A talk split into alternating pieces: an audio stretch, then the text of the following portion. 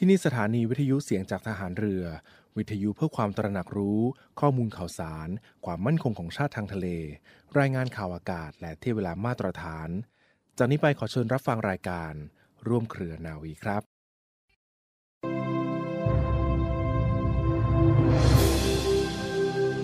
ทุกเหล่าราชนาวีพักดีมั่น ทวินวัน ราชสมภพบรรจบสมัย กราบพรพรม พรพระ ชนะภัย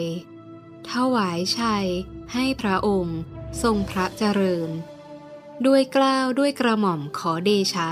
ข้าพระพุทธเจ้าข้าราชการกองทัพเรือและครอบครัวร่ว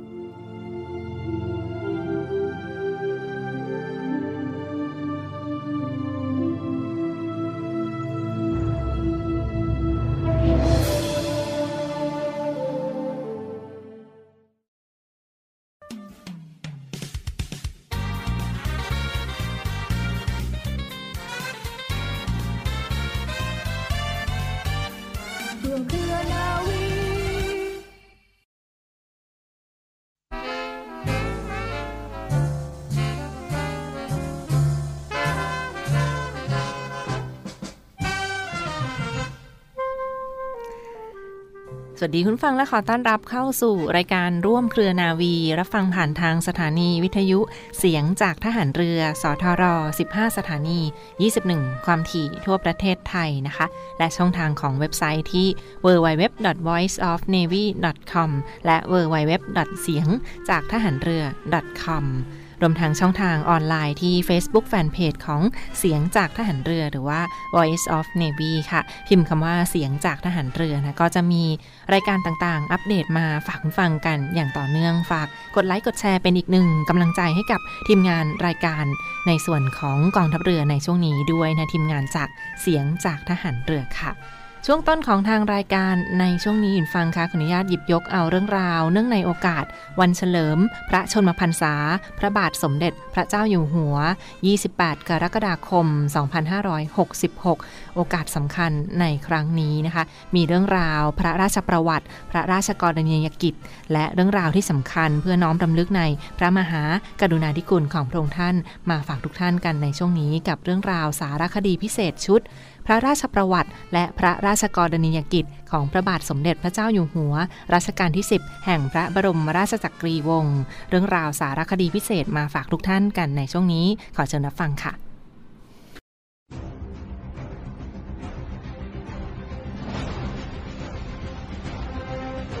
พระบาทสมเด็จพระวชิรเกล้าเจ้าอยู่หัว กับการศึกษาด้านการทหารและการบิน พระองค์ คือพระมหากษัตริย์ ผู้ทรงรอบรู้ศาสตร์แห่งการรบและการบิน อย่างบริบูรณ์เต็มเปี่ยมทรงตั้งพระราชปณิธานมุ่งมั่น ที่จะศึกษาเรียนรู้และฝึกปฏิบัติอย่างเต็มที่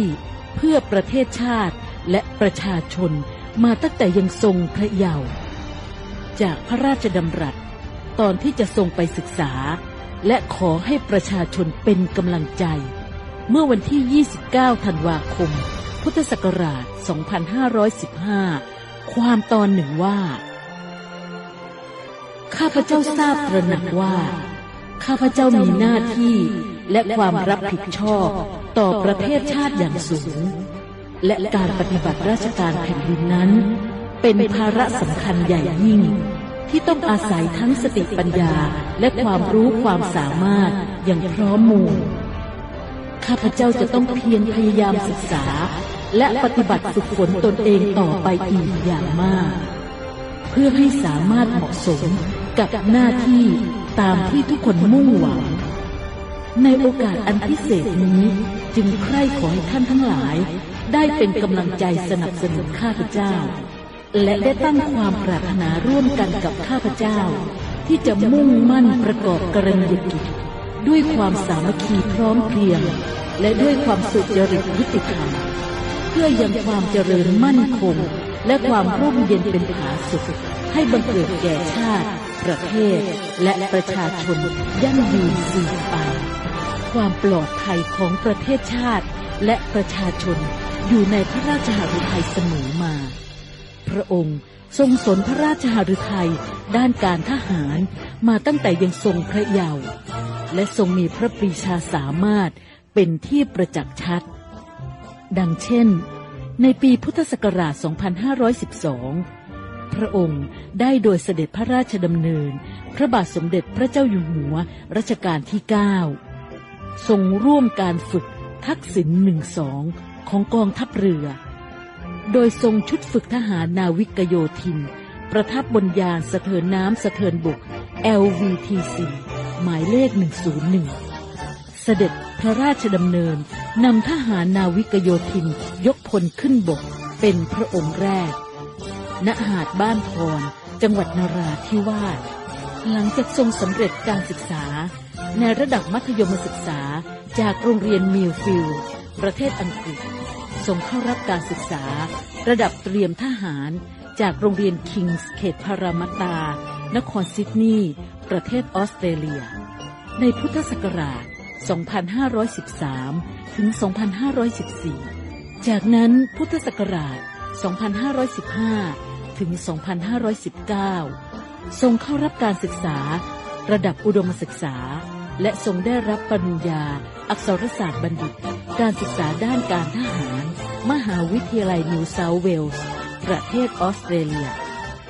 ซึ่งวิทยาลัยการทหารดันทรูนได้ร่วมกับมหาวิทยาลัยนิวเซาท์เวลส์จัดการศึกษาคณะวิทยาศาสตร์ วิศวกรรมศาสตร์ และอักษรศาสตร์ขึ้นที่วิทยาลัย พระองค์ทรงพระวิริยะอุตสาหะ ในการเพิ่มพูนความรู้และประสบการณ์อยู่ตลอดเวลา โดยเฉพาะในด้านวิทยาการการบิน กล่าวคือ เดือนมกราคมถึงตุลาคม พุทธศักราช 2519 ทรงเข้ารับการฝึกเพิ่มเติม และทรงศึกษางานด้านการทหารในประเทศออสเตรเลีย หลักสูตรการทำลายและยุทธวิธีรบนอกแบบ หลักสูตรต้นหนชั้นสูง หลักสูตรการลาดตระเวนและต้นหนชั้นสูง หลักสูตรส่งทางอากาศ จากนั้นเสด็จพระราชดำเนินกลับประเทศไทย เมื่อพุทธศักราช 2520 ถึง 2521ทรงเข้ารับการศึกษาที่โรงเรียนเสนาธิการทหารบก หลักสูตรหลักประจำชุดที่ 56 พุทธศักราช 2522 และ 2523ทรงเข้ารับการฝึกหลักสูตรส่งทางอากาศ และหลักสูตรผู้ควบคุมการโดดร่มณศูนย์ฝึกหน่วยบัญชาการนาวิกโยธิน ค่ายกรมหลวงชุมพรอำเภอสัตหีบจังหวัดชนบุรี เดือนกุมภาพันธ์ ถึงพฤษภาคม พุทธศักราช 2523ทรงเข้ารับการฝึกตามโครงการช่วยเหลือทางทหาร กองทัพบบกสหรัฐอเมริกา รวม 6 หลักสูตร ได้แก่ หลักสูตรอาวุธประจำกายและเครื่องยิงลูกระเบิด หลักสูตรการปฏิบัติการพิเศษ หลักสูตรการต่อต้านการก่อการร้าย หลักสูตรการสงครามแบบกองโจร หลักสูตรการฝึกการดำรงชีพ และหลักสูตรส่งทางอากาศ ทางบก และทางทะเล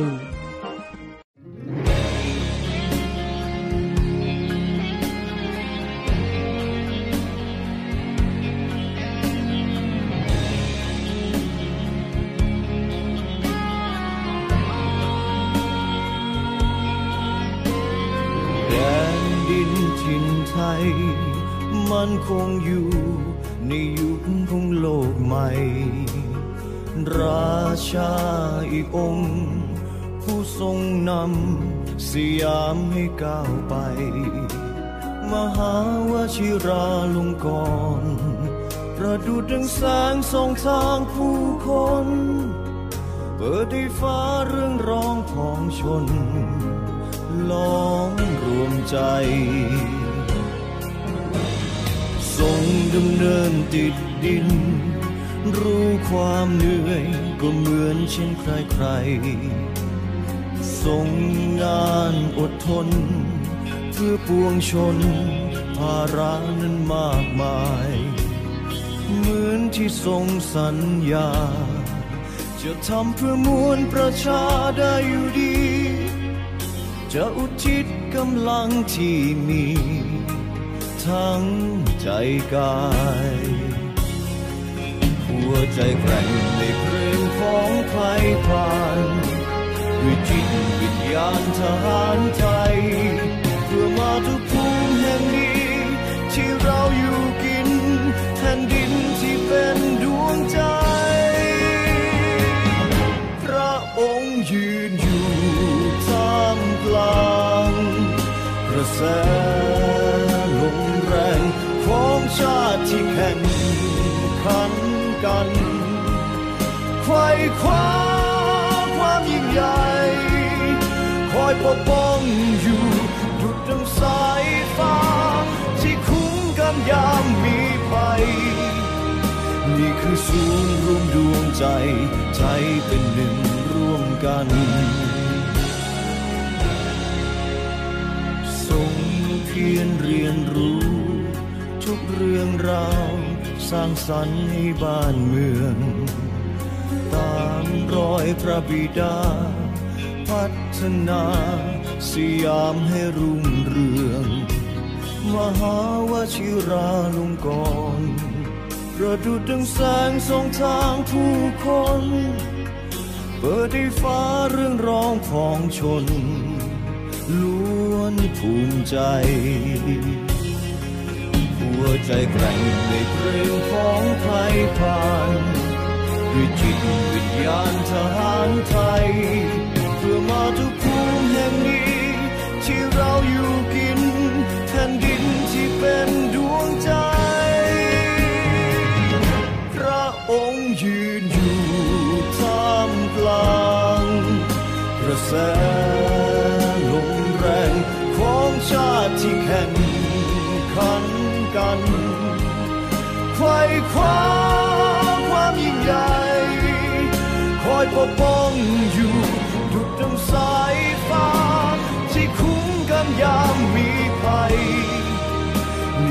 ศูนย์รวมดวงใจใจเป็นหนึ่งร่วมกัน นี่คือศูนย์รวมดวงใจใจเป็นหนึ่งร่วมกัน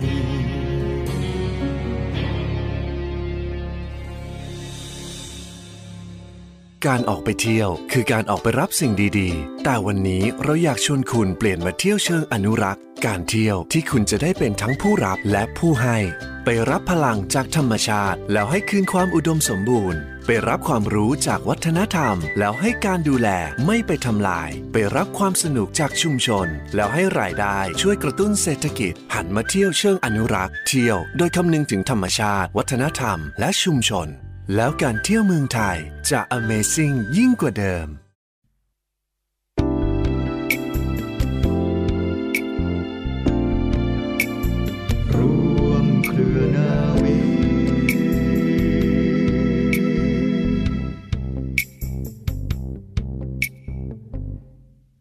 ำหรับวันนี้ค่ะ มีอีกหนึ่งเรื่องราวที่น่าสนใจเกี่ยวกับวันภาษาไทยแห่งชาติ ซึ่งตรงกับวันที่ 29 กรกฎาคมของทุกปีนำมาฝากคุณผู้ฟังกันค่ะ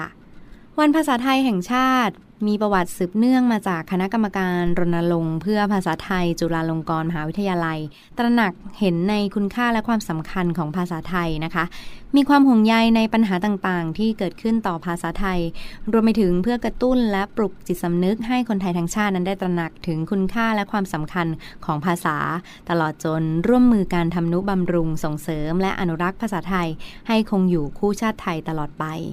จึงได้มีการเสนอขอให้รัฐบาลประกาศให้วันที่ 29 กรกฎาคมของทุกปีนั้น เป็นวันภาษาไทยแห่งชาติขึ้นค่ะ เช่นเดียวกันกับวันสำคัญอื่น ๆ อย่างที่รัฐบาลได้จัดให้มีมาก่อนหน้าแล้ว อย่างเช่น วันวิทยาศาสตร์ วันสื่อสารแห่งชาติและคณะรัฐมนตรีนะคะมีมติเมื่อวันอังคารที่ 13 กรกฎาคม พุทธศักราช 2542 ค่ะ เห็นชอบให้วันที่ 29 กรกฎาคมของทุกปี เป็นวันภาษาไทยแห่งชาติ สำหรับภาษาไทยนั้นเป็นภาษาที่เก่าแก่ที่สุดในประเทศเอเชียตะวันออกเฉียงใต้ค่ะคุณผู้ฟัง มีรากฐานมาจากออสโตไทย ซึ่งมีความคล้ายคลึงกันกับภาษาจีน มีหลายคำที่ขอยืมมาจากภาษาจีนด้วย พ่อขุนรามคำแหงค่ะได้ประดิษฐ์อักษรไทยขึ้นเมื่อปีพุทธศักราช 1826 ประมาณคิตศักราช1283 และมีพยัญชนะ 44 ตัว 21 เสียง สระ 21 รูป วรรณยุกต์ 5 เสียง เสียงสามัญเอกโทตรีจัตวา ภาษาไทยถูกดัดแปลงมาจากภาษาบาลีและสันสกฤตค่ะ คุณผู้ฟังคะวันภาษาไทยนี้ตรงกับวันที่พระบาทสมเด็จพระบรมชนากาธิเบศรมหาภูมิพล อดุลยเดชมหาราช บรมนาถบพิตรในหลวงรัชกาลที่ 9 ได้เสด็จพระราชดำเนินไปเป็นประธาน และทรงร่วมอภิปรายในการประชุมทางวิชาการของชุมนุมภาษาไทย ที่คณะอักษรศาสตร์ จุฬาลงกรณ์มหาวิทยาลัย ณห้องประชุมคณะอักษรศาสตร์เมื่อวันที่ 29 กรกฎาคม 2505 นะคะ โดยทรงมีการเปิดอภิปรายในหัวข้อปัญหาของการใช้คำไทยค่ะ พระองค์ทรงดำเนินการอภิปรายและทรงสรุปการอภิปรายด้วยพระองค์เอง แสดงถึงพระปรีชาสามารถและความสนพระราชหฤทัยรวมไปถึงความห่วงใยในภาษา ซึ่งเป็นที่ประทับใจกับผู้ร่วมเข้าประชุมในครั้งนั้นเป็นอย่างยิ่งค่ะและเนื่องในวันภาษาไทยแห่งชาติก็เลยมีพระราชดำรัสของพระบาทสมเด็จพระบรมชนากาธิเบศรมหาภูมิพล อดุลยเดชมหาราช บรมนาถบพิตรในครั้งนั้น ที่มีใจความตอนหนึ่งว่า เรามีโชคที่มีภาษาของตนเองมาแต่โบราณกาลจึงสมควรอย่างยิ่งที่จะรักษาไว้ ปัญหาเฉพาะในด้านรักษาภาษาก็มีหลายประการ อย่างหนึ่งต้องรักษาให้บริสุทธิ์ในทางออกเสียง คือให้ออกเสียงให้ถูกต้องชัดเจน อีกอย่างหนึ่งต้องรักษาให้บริสุทธิ์ในวิธีใช้ หมายความว่าวิธีใช้คำมาจากประกอบประโยค นับเป็นปัญหาที่สำคัญ ปัญหาที่ 3 คือความร่ำรวยในคำของภาษาไทย ซึ่งพวกเรานึกว่าไม่ร่ำรวยพอ จึงต้องมีการบัญญัติศัพท์ใหม่มาใช้สำหรับคำใหม่ที่ตั้งขึ้นมีความจำเป็นในทางวิชาการไม่น้อย แต่บางคำที่ง่าย ๆ ก็ควรจะมี ควรจะใช้คำเก่าๆ ที่เรามีอยู่แล้ว ไม่ควรจะมาตั้งศัพท์ใหม่ให้ยุ่งยาก นั่นนับเป็นครั้งแรกนะคะ ครั้งเดียวในประวัติศาสตร์ของวงการภาษาไทยที่ได้รับพระราชทานพระมหากรุณาธิคุณดังกล่าว ซึ่งในโอกาสต่อมาพระบาทสมเด็จพระเจ้าอยู่หัว ยังได้ทรงแสดงความสนพระราชาฤทัยและความห่วงใยในภาษาไทยอีกในหลายโอกาสเช่นเดียวกันค่ะ และในส่วนของวัตถุประสงค์ในการจัดวันภาษาไทยแห่งชาติขึ้นนะคะคุณผู้ฟัง ก็เพื่อเป็นการเฉลิมพระเกียรติ พระบาทสมเด็จพระบรมชนากาธิเบศรมหาภูมิพล อดุลยเดชมหาราชบรมนาถบพิตรในหลวงรัชกาลที่ 9 และเพื่อเป็นการเพิ่มพูนประสิทธิภาพในการใช้ภาษาไทย ทั้งในวงของวิชาการและวิชาชีพ รวมไปถึงเพื่อยกมาตรฐานการเรียนการสอนภาษาไทยในสถานศึกษาทุกระดับ ให้มีสำฤทธิ์ผลยิ่งขึ้น เพื่อเปิดโอกาสให้หน่วยงานต่างๆ ทั้งภาครัฐ และภาคเอกชนทั่วประเทศ มีส่วนร่วมในการจัดกิจกรรมที่หลากหลาย และเผยแพร่ความรู้ภาษาไทยในรูปแบบต่างๆ ไปสู่สาธารณชน ทั้งในฐานะที่เป็นภาษาประจำชาติ และในฐานะที่เป็นภาษาเพื่อการสื่อสารของทุกคนในชาติด้วยค่ะ และสุดท้ายก็เพื่อเป็นการกระตุ้นและปลุกจิตสำนึกของคนไทยทั้งชาติให้ตระหนักถึงความสำคัญและคุณค่าของภาษาไทย ตลอดจนร่วมมือร่วมใจการทำนุบำรุง ส่งเสริมอนุรักษ์ภาษาไทย ซึ่งเป็นเอกลักษณ์และเป็นสมบัติวัฒนธรรมอันล้ำค่าของชาติ ให้คงอยู่คู่ชาติไทยตลอดไปนะคะสำหรับกิจกรรมในวันภาษาไทยแห่งชาตินะคะ คุณผู้ฟังมีการจัดกิจกรรมทั้งของสถาบันการศึกษา หน่วยงานภาครัฐ เอกชน และมีการจัดกิจกรรมต่างๆ เช่น จัดนิทรรศการ การอภิปรายทางวิชาการ การประกวดแต่งคำประพันธ์ ร้อยแก้ว ร้อยกอง การขับเสพาและการเล่านิทานเป็นต้นค่ะ ภาษาไทยก็ถือเป็นภาษาแห่งชาติและเป็นเอกลักษณ์ของชาติที่เราคนไทยควรที่จะภาคภูมิใจ เพราะว่าบางประเทศนั้นไม่มีแม้กระทั่งภาษาที่เป็นของตัวเองนะคะ ดังนั้นเราควรที่จะอนุรักษ์ภาษาไทยให้คงอยู่และสืบทอดต่อไปให้ลูกหลาน ได้ศึกษาหากเราคนไทยนั้นไม่ช่วยกันรักษาไว้ สักวันหนึ่งก็อาจจะไม่มีภาษาไทยให้ลูกหลานใช้ก็เป็นได้ค่ะคุณผู้ฟัง สมาคมกีฬาเรือพายแห่งประเทศไทย ร่วมกับสหพันธ์เรือยาวมังกรนานาชาติ และเมืองพัทยา ขอเชิญชมการแข่งขันเรือยาวมังกรชิงแชมป์โลกครั้งที่ 16 ระหว่างวันที่ 7 ถึง 13 สิงหาคม 2566 ณ อ่างเก็บน้ำมาประชัน อำเภอบางละมุง จังหวัดชนบุรี ร่วมส่งกำลังใจให้กับนักกีฬาเรือพายทีมชาติไทย คว้าชัยเป็นเจ้าเหรียญทอง หรือรับชมสดผ่านทางเพจ Facebook ของสมาคมกีฬาเรือพายแห่งประเทศไทย ใครจะเป็นผู้คว้าชัยเจ้าแห่งสายน้ำในการแข่งขันเรือยาวมังกรชิงแชมป์โลกครั้งที่ 16 7-13 สิงหาคมนี้ แล้วพบกัน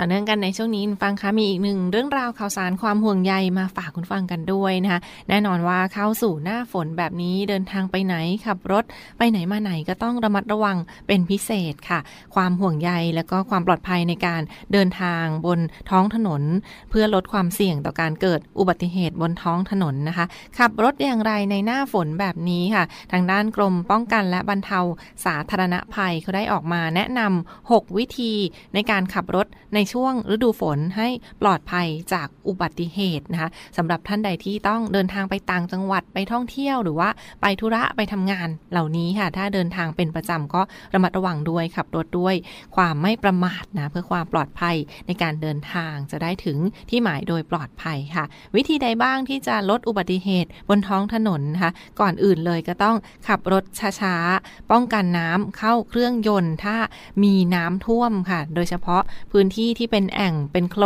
นนะคะถ้ามีน้ำท่วมขังเหล่านี้ค่ะ ให้ขับรถลดความเร็วช้าลงนิดนึงนะเพื่อป้องกันน้ำเข้าเครื่องยนต์ ซึ่งก็อาจจะทำให้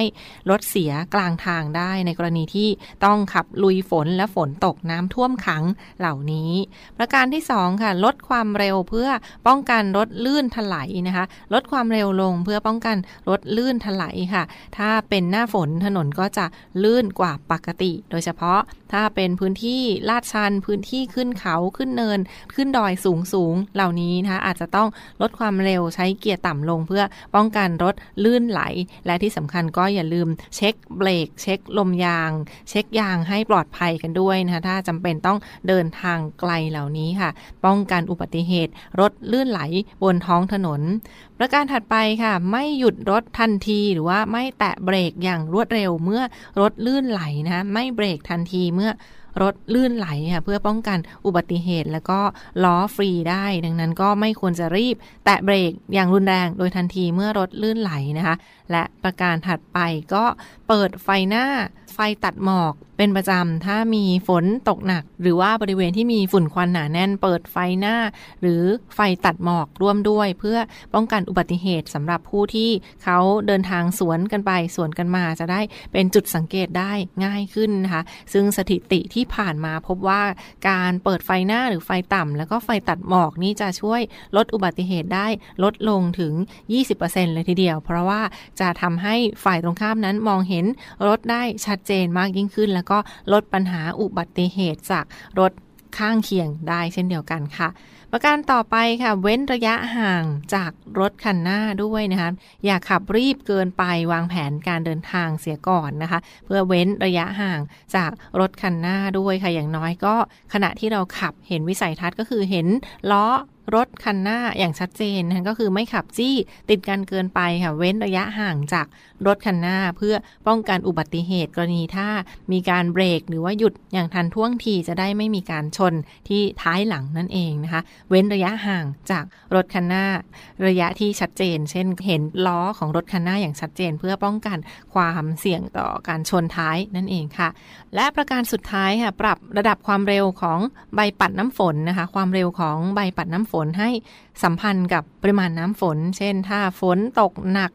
หนักมากหรือว่าหนักน้อยเหล่านี้ก็ต้องปรับให้เราสามารถมองเห็นวิสัยทัศน์ เห็นกระจกรถได้อย่างชัดเจนค่ะ ปรับความเร็วของใบปัดน้ำฝนให้เหมาะสมกับปริมาณฝนฝนตกหนักก็เพิ่มความเร็วของใบปัดน้ำฝน ถ้าฝนตกเบาลงก็จะใช้เป็นช้าลงก็ได้ เช่นเดียวกันนะอย่างไรก็ตามก็คือต้องเห็นวิสัยทัศน์ หรือเห็นภาพที่ชัดเจนในขณะที่เราขับรถเพื่อป้องกันอุบัติเหตุนั่นเองนะคะขับรถในช่วงที่ฝนตกเหล่าานี้ก็เป็นความห่วงใยฟังคะ โดยเฉพาะถ้าต้องเดินทางไกลไปต่างจังหวัดหรือขับรถ ไกลๆเหล่านี้ค่ะ ช่วงที่มีฝนตกความเสี่ยงต่อการเกิดอุบัติเหตุบนท้องถนน ก็สำคัญเช่นเดียวกันนะเรียนรู้เทคนิคการขับรถในช่วงหน้าฝนแบบนี้ค่ะ เพิ่มความปลอดภัยในการใช้รถใช้ถนนด้วย ที่สำคัญก็คาดเข็มขัดนิรภัยในการเดินทางและมีน้ำใจกับเพื่อนร่วมทางฟังคะใจเย็นๆขับรถช้าๆเพื่อความปลอดภัยแล้วก็มีน้ำใจ